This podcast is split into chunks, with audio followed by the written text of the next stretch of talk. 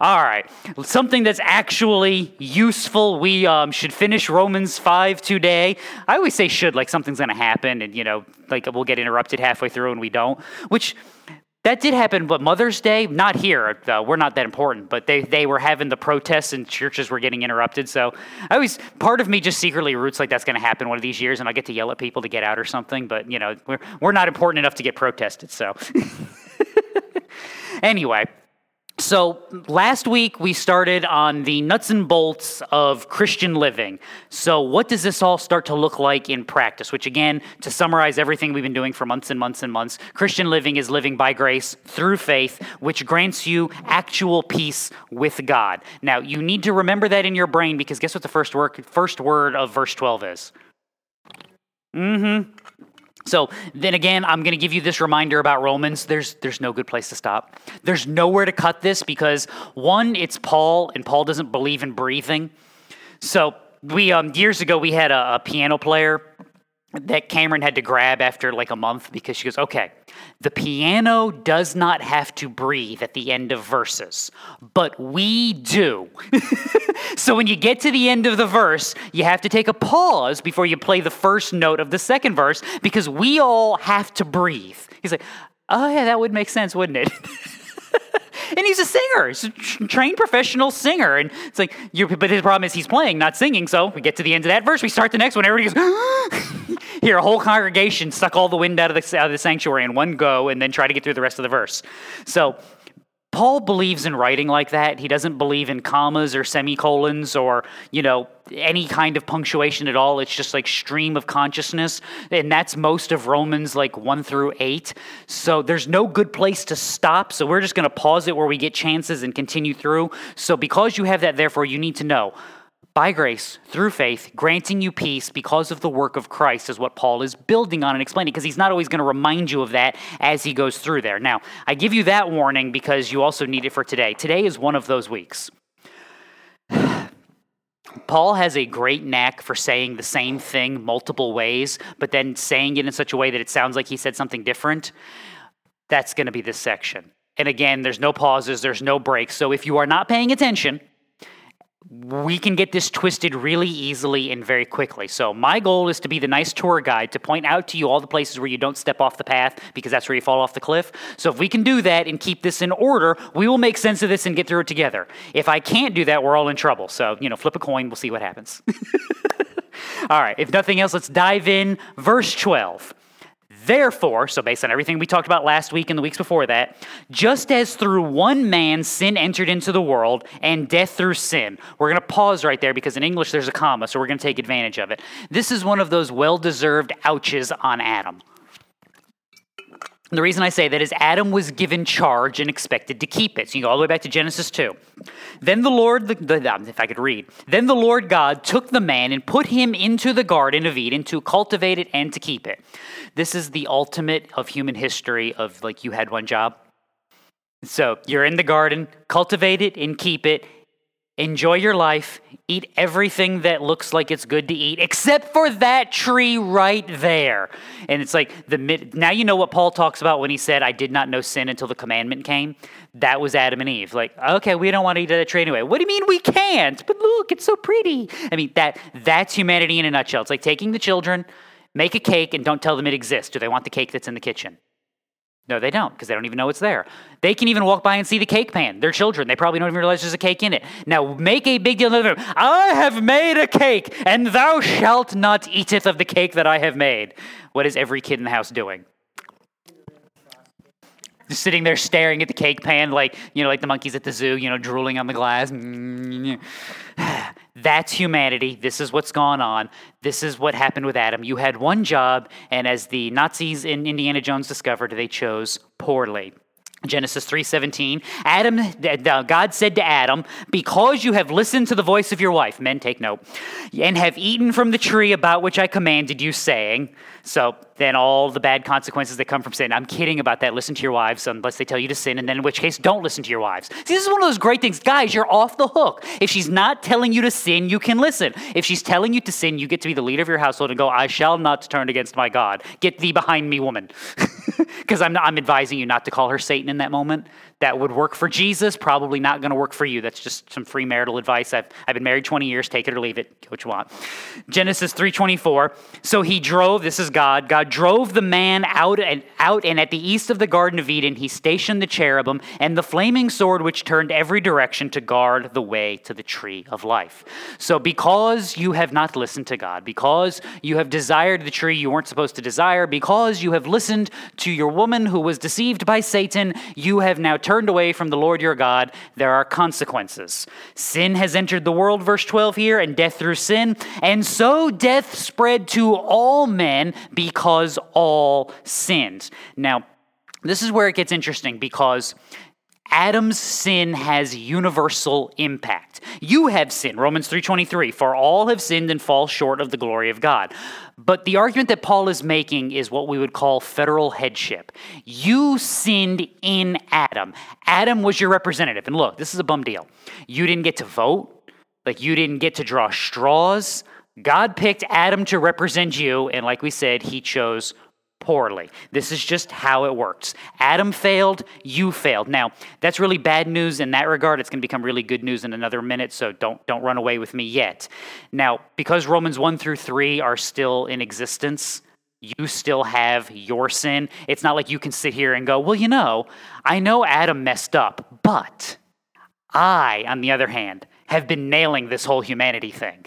No, no, you have not. We've met you. We've seen your life. You're not any better. It's like that same line when people sit there and read Exodus and go, you know, if I had been an Israelite, I would have been Joshua and I would have been Caleb. No, you wouldn't have been. You'd have been Aaron sitting in the corner going, I don't know what happened. We just threw the gold into the pot and out popped this calf. It's just one of those things. God must have done it. You know, Moses just sitting there going, say God one more time. Just give me a reason. Mm. I don't even know what you said, and I'm not even going to argue it. Luckily, I can't hear you. This is also, though, one of those reminders why you need Christ. Just like you didn't choose Adam, you have not chosen your Savior. 1 Corinthians 15. Christ has been raised from the dead, the first fruits of those who are asleep. For since by a man came death, by a man also came the resurrection of the dead. For as in Adam all die, so also in Christ all will be made alive. I'm going to borrow from all the other places that Paul says this this morning because it helps make sense of it. Because for some other reason, Romans is the complicated version and then he simplifies it for everybody else. Isn't that fun for us? So, verse 13, Paul continues. You notice there's no period here. This is one big sentence. For until the law, sin was in the world, but sin is not imputed when there is no law. Now, this does not explain that humanity didn't know how to sin before the law came in. Adam and Eve kind of prove that, don't they? They knew how to sin. They knew how to covet. They knew how to desire. They knew how to not listen. What they did not know how to do without the law was they didn't know how to be righteous. And this is one of those things that we get messed up because we live in a society where we pay lawmakers way too much. You can argue with me about that later if you'd like, but if you pay people to do a job, you know what they're going to do? Amazingly enough, they're going to do it. Now, if you pay people to make laws, but they, we don't need laws, you know what they're going to do? Make laws anyway because like hey we got to just as as the great prophet mel brooks once said we have to justify our phony baloney jobs. Same idea. So you live in a world where people make laws just for the sake of making laws. Laws exist only to tell you what not to do. That is not what god is doing with laws. Remember there's multiple facets of god's law. Yes it is to reveal how you should not live but it is also revealing the righteous standard by which you are to live. So if you do not, if you are a sinful human being, and God has not told you what you should do to be righteous, how now do you find goodness? This is the problem that is here. There's not an imputed guilt because you don't actually know what goodness is. So things like Psalm 19 help explain it. The law of the Lord is perfect, restoring the soul. The testimony of the Lord is sure, making wise the simple. The precepts of the Lord are right, rejoicing the heart. The commandment of the Lord is pure, enlightening the eyes. The fear of the Lord is clean, enduring forever. The judgments of the Lord are true, they are righteous altogether. They are more desirable than gold, yes, than much fine gold, sweeter also than honey and the drippings of the honey. Moreover, by them, talking about the law, your servant is warned. In keeping them, there is great reward. Now, They're still lawbreakers because Romans 1 is true, but they don't have a standard without a law for righteousness. This is the problem you see in your world today. Is you look upon the pagan world and you see sinners sinning because what do sinners do? And you go, why? Why, why, why, why, why, why? Well, because there's no fear of God before their eyes. They have no standard by which to do any better. It's like taking a pig and putting it in the mud. What's it gonna do? It's gonna wallow. Why? Because it's a pig in the mud and this is what they do. This is like trying to take a pig in the mud and putting it in a wedding gown and be like, now don't mess up the white. We're doomed here. We have no hope. This is not going to end well because the pig's going to do what? You can dress it up all you want. It's still going to wallow in the mud because it's what it says. It's the frog and the scorpion. You guys remember that parable? The frog. Oh, okay. Oh, this is fun. Yeah. Hang on. So the, the river is up, and the scorpion wants a ride across the river. So he asks the frog, Give me a ride in the back. And the frog says, No, because I'm going to get halfway across the river and you're going to sting me and we're both going to die. And the scorpion goes, Why would I do that? If I sting you and you sink and we both die, I'm dead too. This is stupid. Give me a ride. And the frog stops, thinks about it. Good plan. Hop on. Halfway across the river, what's the scorpion do? Stings the frog. Frog can't swim anymore, starts to sink. And as they go, Frog, why? And the scorpion's answer, It's my nature. Scorpions do what? They sting you. Mosquitoes do what? They want to suck your blood. This is what they do. This is why they exist. This is how they function. They can't do anything else. This is what the pagan world does. It doesn't have a standard by which to determine this is bad because they've rejected the only standard that would give them actual instruction, the source of righteousness, which is God. Without that standard, amazingly enough, they make these decisions constantly. And then we look at them and go, how, how could you possibly do this? How could they possibly do anything else. This is part of the, the explanation that Paul giving that Paul is giving you in things like 1 Corinthians 2, that the natural man cannot accept the things of the spirit. He has no standard because he has no law. Now I give you all of that answer because we are Americans. Unfortunately, way too often, first and foremost. Which means we hear law and say, what? We have rights. How dare you? You know, we, we're all Clint Eastwood, John Wayne, you know, on the horse. We have no rights. We make it up as we go along. That's the, the, the heritage of living in this country. It's one of the downsides when you enter into biblical understanding is why you have to get rid of your cultural understandings when you come to Scripture, because believers don't have a negative connotation of biblical law because it is actually seen rightly as coming from God. Culturally, we have a big problem because we assume all law is bad. Because again, what kind of lawmakers do we have? I know. Make your own political joke depending on which side of the aisle you fall on, right?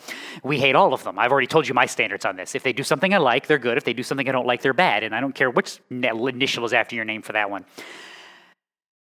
So if you don't get rid of your cultural understanding and you automatically assume that because you say the word law, law is bad, you're going to really struggle with things like Romans, Jesus' understanding in the Sermon on the Mount, um, like all of Paul half the psalms it's to it's to be difficult for you. So by putting it in the right perspective and seeing it rightly as not just a stick to beat you with but an actual righteous standard to show you how now you should live in this world you can put it in its proper perspective as a blessing from god and now understand your bible correctly. Verse 14 Nevertheless, so even though that sin was not imputed because they don't know righteousness, nevertheless, death reigned from Adam until Moses, even over those who had not sinned in the likeness of the offense of Adam, who is a type of him who is to come. Now, that, there's a lot going on right there. So let's start with the beginning first. Death reigned from Adam until Moses. Death is present because sin is present. Now, death is reigning even over those who had not sinned in the likeness of the offense of Adam. So even though you didn't say, well, God didn't tell me not to do this specific thing, therefore it wasn't bad. Uh huh, yeah, it was because you knew in your heart what was good and what was bad. You had an understanding because of how God has created you. Again, Romans 1 is still in effect. So you are still guilty. So because you are guilty, because there is sin, even though you're not trying to acknowledge it, there is death because death is a penalty of sin. So that's the middle part. Now, Adam, who is a type of him who is to come. This is where this gets real fun. You get your, you get your Sunday school answer. You got it teed up? You ready? When you read your Bible and you get to the end, the answer is so when you see Adam, Adam should be pointing you in some shape, form, or fashion to whom? To Jesus. Sometimes in your Bible, you get what we call negative examples. So, not every example of Jesus is a positive example. We like the positive example. So, you like David as an example. David conquers the Philistines, expands the borders of Israel, and brings peace to the kingdom. Gee, how could he possibly be showing the works of Jesus? I wonder. The conquering king who brings peace to his people. That's a tough one, isn't it? See, we like those. They're easy. That's a one to one. How do you show me Jesus? Well, sometimes guys like Ahab show you Jesus. And you're like, Ahab is evil like so evil that his wife's name is still an insult 3,000 years later. I get that. And at the same time, Ahab is a picture negatively of what a king should be. So when you see Ahab and you see all of the ways that his coveting and his jealousness and his unrighteousness and his selfishness, all of these things are who he is as a king, his abuse of power, his abuse of authority, his desiring of everything that he is not supposed to desire, you should be longing for a good king that has been promised to David that is to come, for the one who will actually rule and reign rightly. This is how Adam is a demonstration of Christ. Is you see your representative before God, the one standing before God on your behalf and he gets one choice and goes, Yeah, I'm going to mess this one up. Mm, you know what I need? I need a representative who can do what?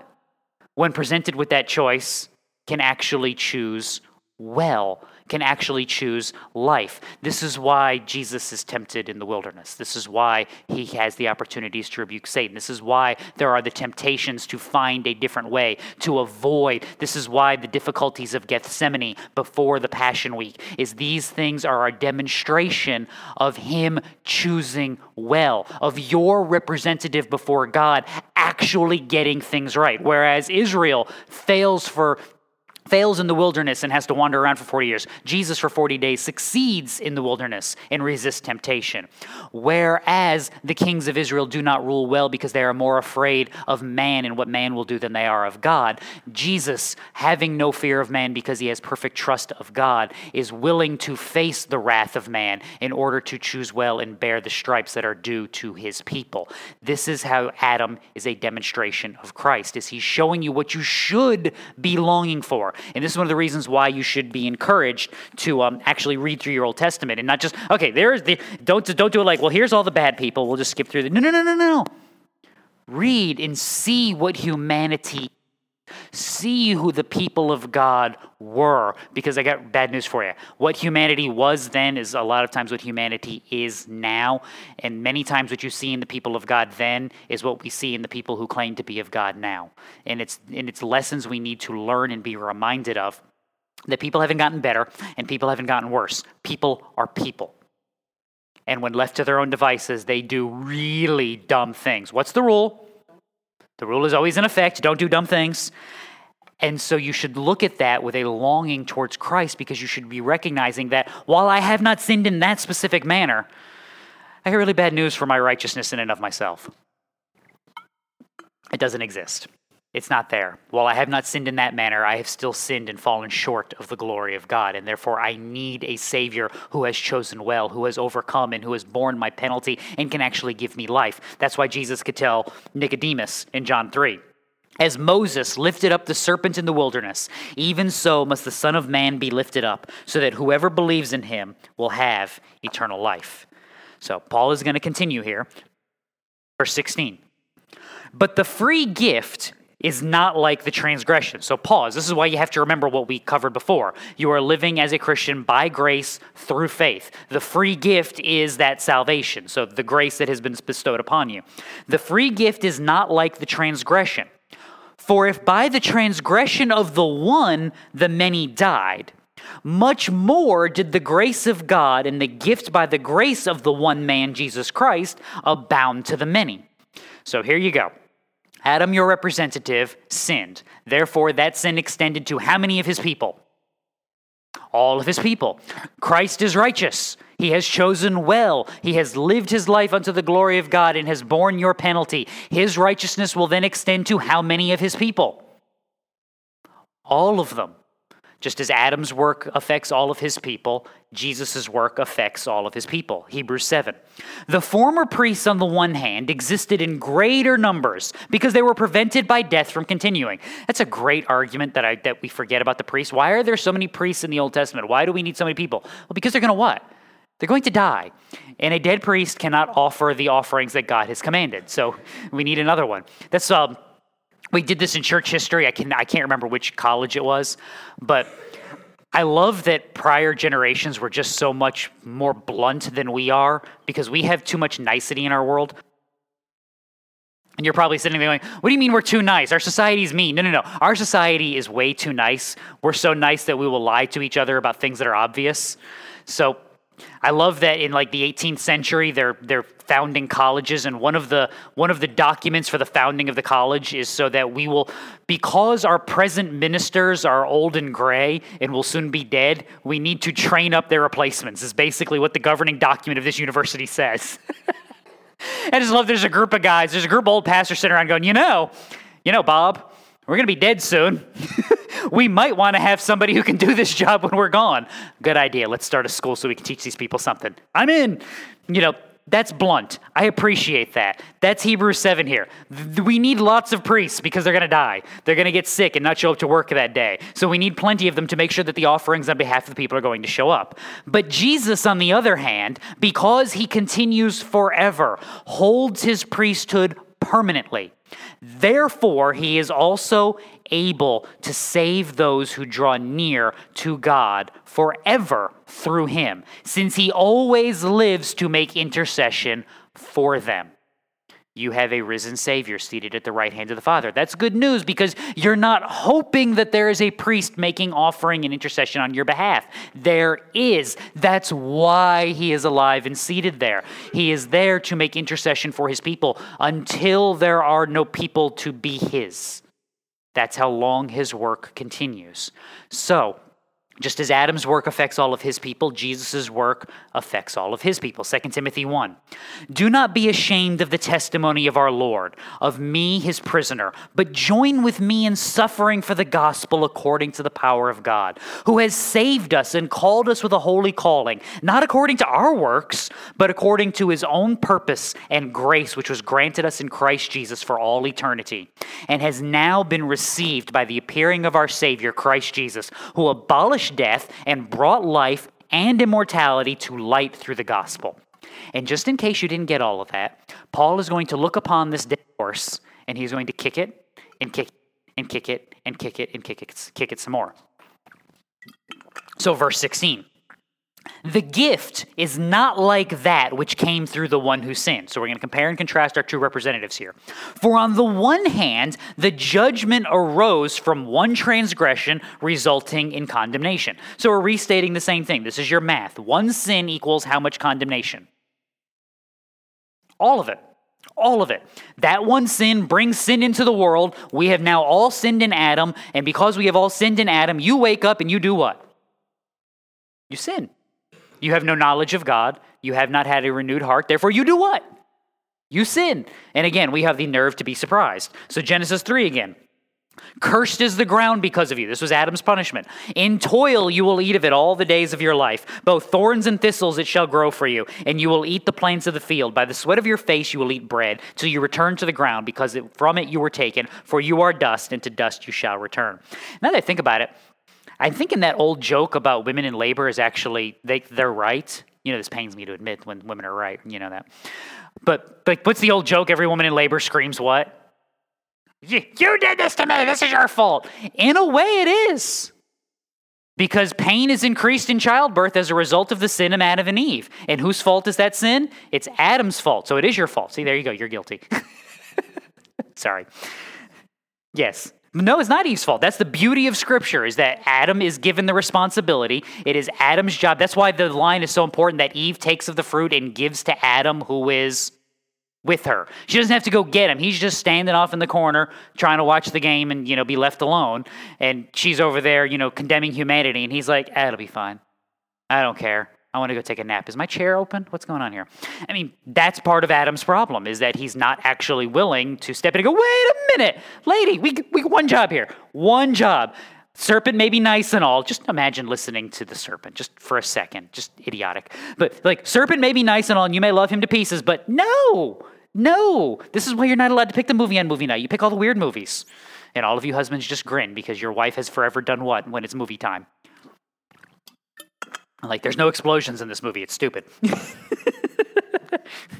Unless you're Mike, then you have a car chase to watch. Sorry. This is the result of things. 2 Peter 3. The day of the Lord will come like a thief, in which the heavens will pass away with a roar, the elements will be destroyed in intense heat, and the earth and its works will be burned up. That's what many condemnations will look like, because remember, as we'll get to in Romans 8, even the creation is subjected to futility because of sin. That is the result of this part right here, being in Adam. But on the other hand, the free gift arose from many transgressions, resulting in justification. So, as opposed to Adam being in Christ, you have one act covering a multitude of sins. So, 1 Corinthians 11. If we judged ourselves rightly, we would not be judged. But when we are judged, we are disciplined by the Lord so that we will not be condemned along with the world. Now, why does God do this? Well, you can rewind to something we read last week, Romans 5 8. God demonstrates his own love towards us in that while we were yet sinners, Christ died for us. And this is why Paul can explain what love would actually look like in things like 1 Corinthians 13. How it is patient, kind, not jealous, does not brag, is not arrogant, does not act unbecomingly, does not seek its own, is not provoked, does not take into account a wrong suffered, does not rejoice in unrighteousness, rejoices with the truth, bears all things, believes all things, hopes all things, endures all things. See, this is the difference, well, I keep saying that. This is the difference between God and us. Like, like there's the list, right? Add it to the list if you were Jesus and you had accomplished this great work, I just go with me here, and you had accomplished this great work, and then you saw humanity sin, what would be your reaction? See, some of you are being honest with yourselves to be like, you, you need your Greta Thunberg reaction. Wouldn't you? How dare you? It's like, what are you people doing? Did you not see what I just went? You turned into my grandmother, actually. Did you not just see what I went through for you? And you have the audacity to do this to me? I have done all of these wonderful things. I've given you this wonderful creation, and this is what you do with it. You know what? No, I'm not saving you. I don't want to. No. That would be you. That would be me. Is that God? No. And that's the big difference between the sinfulness of humanity and the love that is actually poured out from God is how many times should I forgive my brother? Seven times? Because that's a lot. no, 70 times seven. In other words, you're going to lose count because you're going to be like, mm, how many times is this, Joe? I forgot. Oh, never mind. Come on back. It'll be okay. That's supposed to be the answer. Does not take into account wrong suffered, is actually pure, taken advantage of. This is one of the things that Christianity has struggled with, especially in the Western world the last few hundred years. How do we actually live in a world where we have freedom to make decisions, where we're going to be taken advantage of, and people are going to know we're taken advantage of, and yet we continue to allow it to happen? Because that's what the gospel demands. How do we balance wisdom? With our graciousness. And it's not always fun. And at the end of the day, I keep telling you the same answer is you have to have a clear conscience before God. So work that out. Uh, you'll probably come up with a different answer than me. You'll come up with a different answer than your neighbor. But as long as you can stand with a clear conscience and answer to your Savior, then I'm good. I can disagree with where you draw the line, but that's part of Christian living is making sure you're drawing the line rightly in godliness, not according to the world, not according to your desire, not according to what you would want, but according to how Christ has commanded you to live. Now, again, you can do that with a clear conscience, far be it for me to argue with you. You stand before God, you don't stand before me. I'll worry about me standing before God, you worry about you standing before God, and I'll make sure we don't fall into the ditch. Sound like a good plan? Verse 17. For if by the transgression of the one, I told you Paul was going to keep smacking this, death reigned through the one, much more those who receive the abundance of grace and of the gift of righteousness will reign in life through the one, Jesus Christ. So, because this idea is built upon in the next verse, we're going to cover part of it. Part of this is the fulfillment of the promise being shown by Paul here. So, what promise am I talking about? John 10. Jesus said to them again, Truly, truly, I say to you, I am the door of the sheep. All who before me are thieves and robbers, but the sheep did not hear them. I am the door, and if anyone enters through me, he will be saved, and will go in and out and find pasture. The thief comes only to steal and kill and destroy. I came that they may have life and have it abundantly. Now, we get that twisted. Why? Guess which word we misdefine? Abundantly. Because what is this abundant life of which you speak? Oh, ha, ha, ha, ha. This is where things get entertaining. See, this is why, again, you have to check your heart, check your motivations, check the foundation upon which you are built. This is where, again, you should read something like Ahab, because Ahab gives you a negative example of Christ. It demonstrates to you what?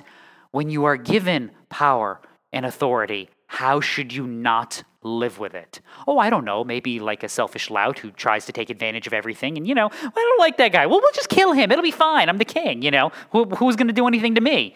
There is a God who is in heaven. This is the warning of Psalm 2, right?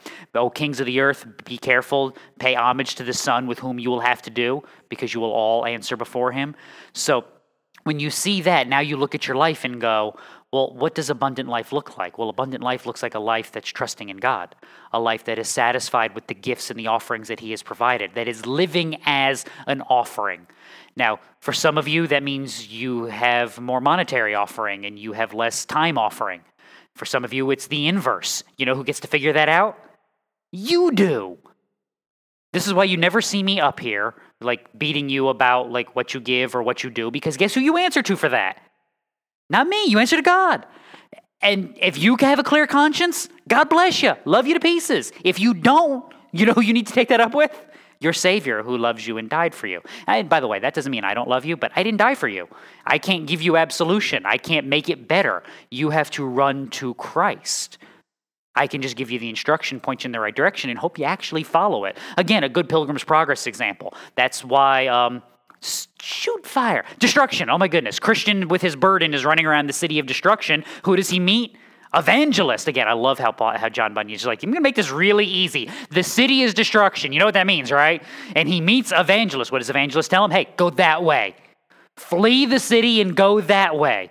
Amazingly enough, you listen to the guy who knows God and good things happen to you. So that's my job. That's my hope. You have to then actually deal with your Savior.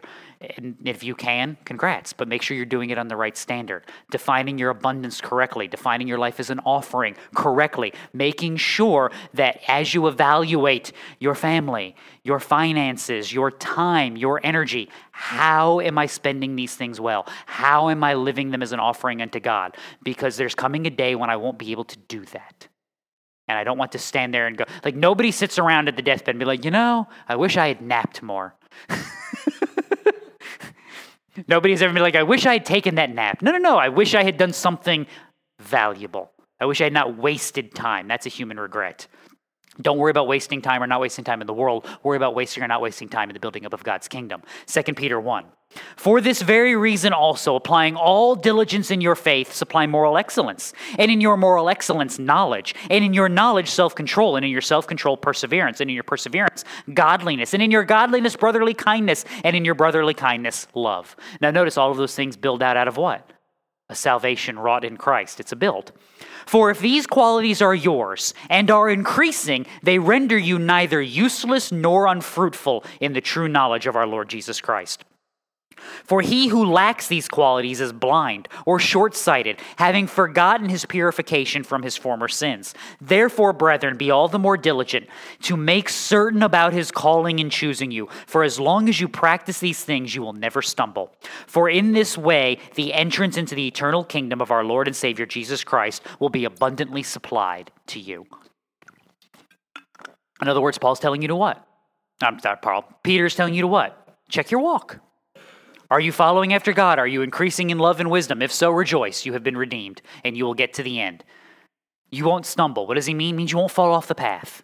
You will get to the end. It's another great example from Pilgrim's Progress. You, are, you will do what? Despite Christians' wanderings and getting off the path, he ultimately does what? He gets back on the road and perseveres because what do Christians do?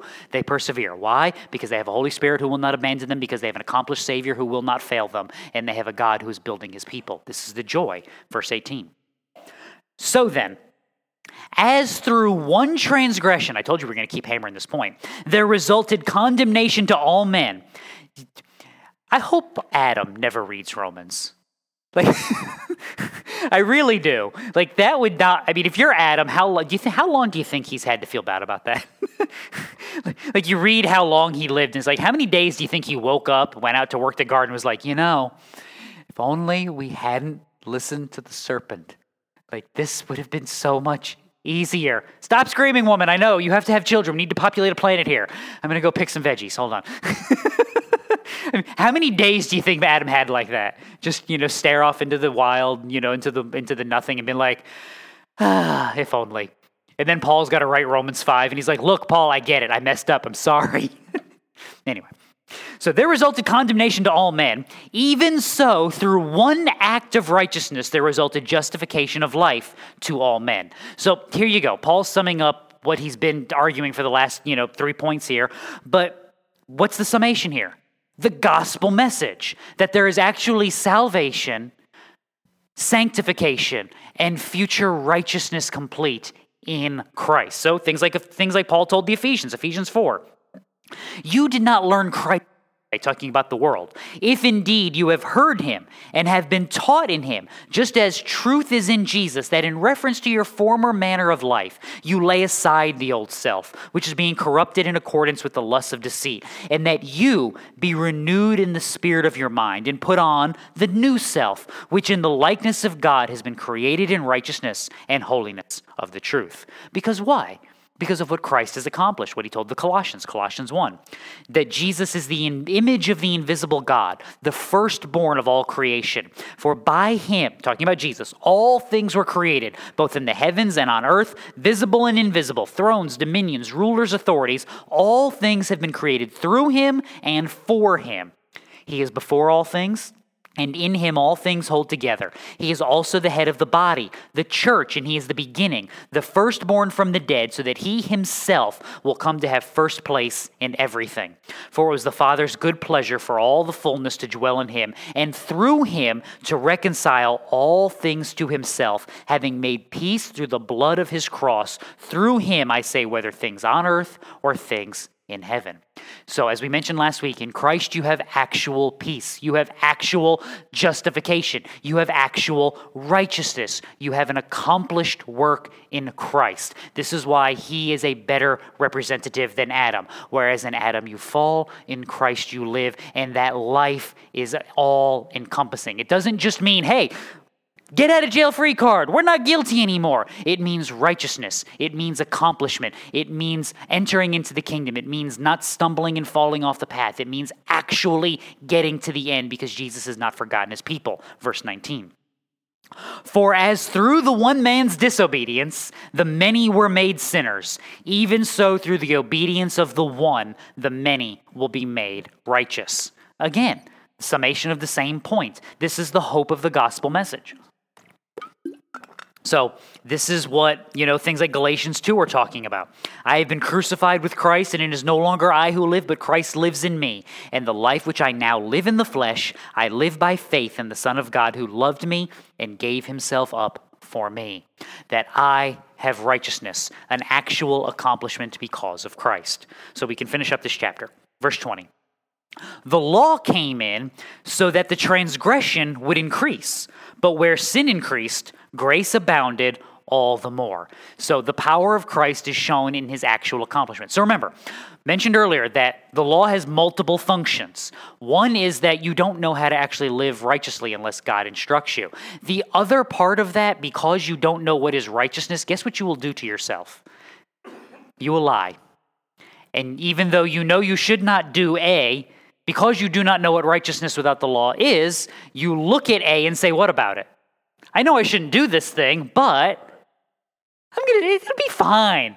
Like you definitely shouldn't do it, but I, I'm okay with it. I, I can handle this. You, you know, but me, yeah, I got this.